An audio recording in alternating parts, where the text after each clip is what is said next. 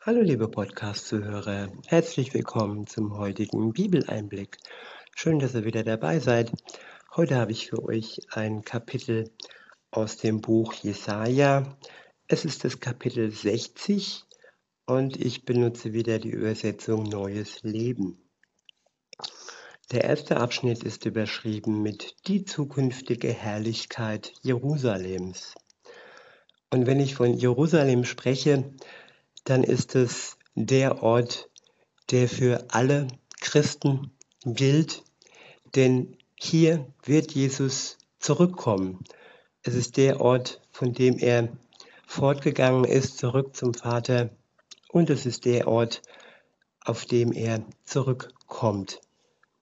Und ja, alle Juden, die dort wohnen, eine kleine Minderheit an Christen wohnen auch da. Und ja, einige ähm, Moslems auch, aber vor allem die Juden und eigentlich nur die Juden, ihnen wird wirklich ähm, wie ein Schleier vom, vom Gesicht fallen, wenn Jesus wiederkommt. Und sie werden ihn als ihren, als ihren Messias erkennen. Sie warten ja noch auf den Messias und die Christen haben den Messias in Form von Jesus ja schon erkannt und kennengelernt. Es gibt auch einige Juden, die, das, die dies vor der Wiederkunft Jesu noch erkennen werden. Es sind nicht alle, aber ja, der Rest, den wird es wirklich, äh, wird ein Schleier vom Gesicht fallen, wenn er wiederkommt. Und Jerusalem ist, wie gesagt, auch unser Ort, der Ort der Christen, die von den anderen Völkern nicht von dem jüdischen Volk. Und um all das geht es hier in diesem Kapitel 60 des Jesaja-Briefs. Ab Vers 1 steht: Steh auf und leuchte, denn dein Licht ist gekommen und die Herrlichkeit des Herrn erstrahlt über dir. An einer anderen Stelle wird gesagt, dass wir unser Licht nicht unter den Scheffel stellen sollen, sondern dass wir hoch hinaufgehen soll, sollen auf einen, auf einen Berg, wo unser Licht weit zu sehen ist. Und mit Licht ist hier gemeint das Licht Gottes in uns, das Wort Gottes, das hinausstrahlen soll aus uns in Wort und Tat, im Lächeln, in der Liebe und in Worten, indem wir Gottes Wort weitergeben. In Vers 2 heißt es, denn die Erde ist von Finsternis zugedeckt und die Völker liegen in tiefer Dunkelheit. Aber über dir strahlt der Herr auf. Man kann seine Herrlichkeit über dir schon erkennen. Der Herr strahlt über uns auf, durch uns, in uns, aber auch über uns. Er umstrahlt uns praktisch mit seiner Liebe. Die Liebe, die all die Völker noch nicht kennen, die all die Menschen noch nicht kennen, die noch keine Beziehung mit ihm haben. Ab Vers 3 heißt es, Völker strömen zu deinem Licht, mächtige Könige kommen zum Glanz, der über dir aufgeht. Und so wird es sein, wenn Jesus wiederkommt, dann wird er weit strahlen, dann werden es alle wissen und alle Völker der Welt werden nach Jerusalem äh, pilgern und reisen und um dort die Wiederkunft Jesu zu feiern. In Vers 4 heißt es, sieh dich um, alle versammeln sich und kommen zu dir. Deine Söhne kommen aus fernen Ländern, deine Töchter werden auf den Armen getragen. Du wirst sehen und deine Augen werden leuchten. Dein Herz wird vor Freude hüpfen und weit und weit werden. Dein Herz wird vor Freude hüpfen und weit werden, wenn dir die Reichtümer der Meeresländer zufallen und die Schätze der Völker in dein Land strömen. Tja, alles hat keinen Wert mehr. Der Wert der Völker wird gesammelt in Jerusalem, weil dort einer sein wird, der allen Wert übersteigt. Und alles, was Wert hat, ist dann in Jerusalem. In Vers 6 heißt es, es kommen so viele Karawanen von Midian und Eva zu dir, dass dein Land von unzähligen Kamelen und Dromedaren übersät ist. Sie alle bringen dir Gold und Weihrauch aus Saba und dazu eine froh machende Botschaft von den großen Taten des Herrn. Die Herden von Keda sammeln sich bei dir, die Widder und die Widder von Nebajot stehen dir als Opfertiere zur Verfügung, die auf meinem Altar willkommen sind. So verleihe ich meinem prächtigen Haus noch mehr Glanz. Was kommt da wie eine Wolke geflogen, wie Tauben in ihren Schlag? Es sind Schiffe, die aus Tarsis kommen. Sie sind die ersten Schiffe, die deine Kinder aus der Ferne herbringen. Und ein Zeichen dieser Zeit kann man auch heute schon sehen, dass die, die Kinder Gottes, dass die, das jüdische Volk zurückkehrt aus aller Welt, wo sie gerade heute auch wieder mit Judenhass verfolgt werden, ähm, zurück oder zum ersten Mal hin in ihr Land mit ihrer Armee und ja, ihr Land, das jüdische Land ähm, Israel. Und das wird auch hier schon angedeutet, dass sie zurückströmen nach Jerusalem in ihr Land.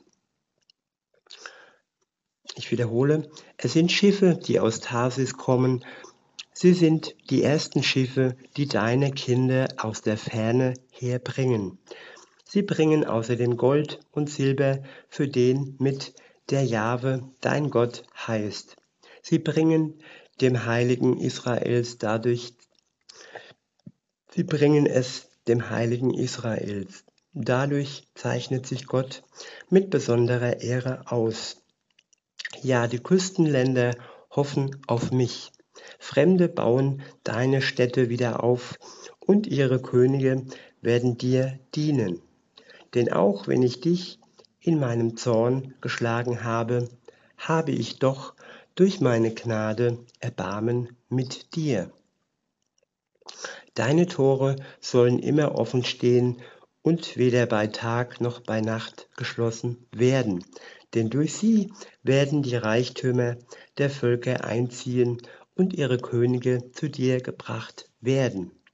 Denn die Völker und Königreiche, die dir nicht dienen wollen, werden zugrunde gehen und völlig vernichtet werden. Der Reichtum des Libanon wird dir gebracht werden, Zypressen, Ulme und Edelpinie. Sie werden mein Heiligtum verschönern, denn ich werde die Städte meiner Füße verherrlichen. Die Kinder deiner Unterdrücker werden gebückt kommen und sich dir vor die Füße werfen. Sie werden dich Stadt des Herrn und Zion des Heiligen Israels nennen. Dafür, dass du früher verlassen und verachtet warst, gebe ich dir jetzt für immer besondere Größe, so dass man von dir über alle Generationen hinweg begeistert sein wird. Israel ist ein Land, über das man wirklich begeistert sein kann. Alleine wenn man sich die Videos anguckt auf YouTube, wie dieses Land gedeiht und wie viel Leben dort vorherrscht, wie viel Lebensfreude und ja, diese Kultur, sie, sie sprießt wieder, sie wächst wieder und niemand konnte dieses Volk auslöschen. Viele haben es versucht und auch heute wird es noch versucht, aber Gott schaut auf dieses Volk, es ist wie sein Augapfel. Er passt auf es auf. In Vers 16 heißt es, du wirst die Milch der Völker trinken und an der Brust von Königen gestillt werden. Du wirst erkennen, dass ich, der Herr, dein Retter bin und dein Erlöser, der mächtige Jakobs. Ich wiederhole, du wirst erkennen, dass ich, der Herr, dein Retter bin und dein Erlöser, der mächtige Jakobs. Ich werde deine Bronze gegen Gold eintauschen, dein Eisen gegen Silber, dein Holz gegen Bronze und deine Steine gegen Eisen. Frieden setze ich als Wächter über dir ein und Gerechtigkeit soll über dir wachen. Gewalt wird es in deinem Land nicht mehr geben. Zerstörung und Verderben werden in deinem Land ein Ende haben. Ja, welch eine Vision, welch ein Ausblick. Frieden in Israel. Kaum zu glauben, aber wahr. Es ist eine Prophezeiung, die wahr werden wird. Und alle, die wirklich Gott am Herzen liegen und denen Gott am Herzen liegt, die sind willkommen in diesem Land. Und wer heute dort schon Urlaub macht, der kann heute schon sehen, welch ein wunderbares Land dies ist. Weiter heißt es, dann nennst du deine Mauern Rettung und deine Tore Ruhm. Ich wiederhole, dann nennst du deine Mauern Rettung, und deine Tore Ruhm. Am Tag wirst du weder das Licht der Sonne brauchen, noch wird dir der Glanz des Mondes leuchten. Denn der Herr, dein Gott, ist dann dein ewiges Licht und dein strahlender Glanz. Ich wiederhole, am Tag wirst du weder das Licht der Sonne brauchen, noch wird dir der Glanz des Mondes leuchten.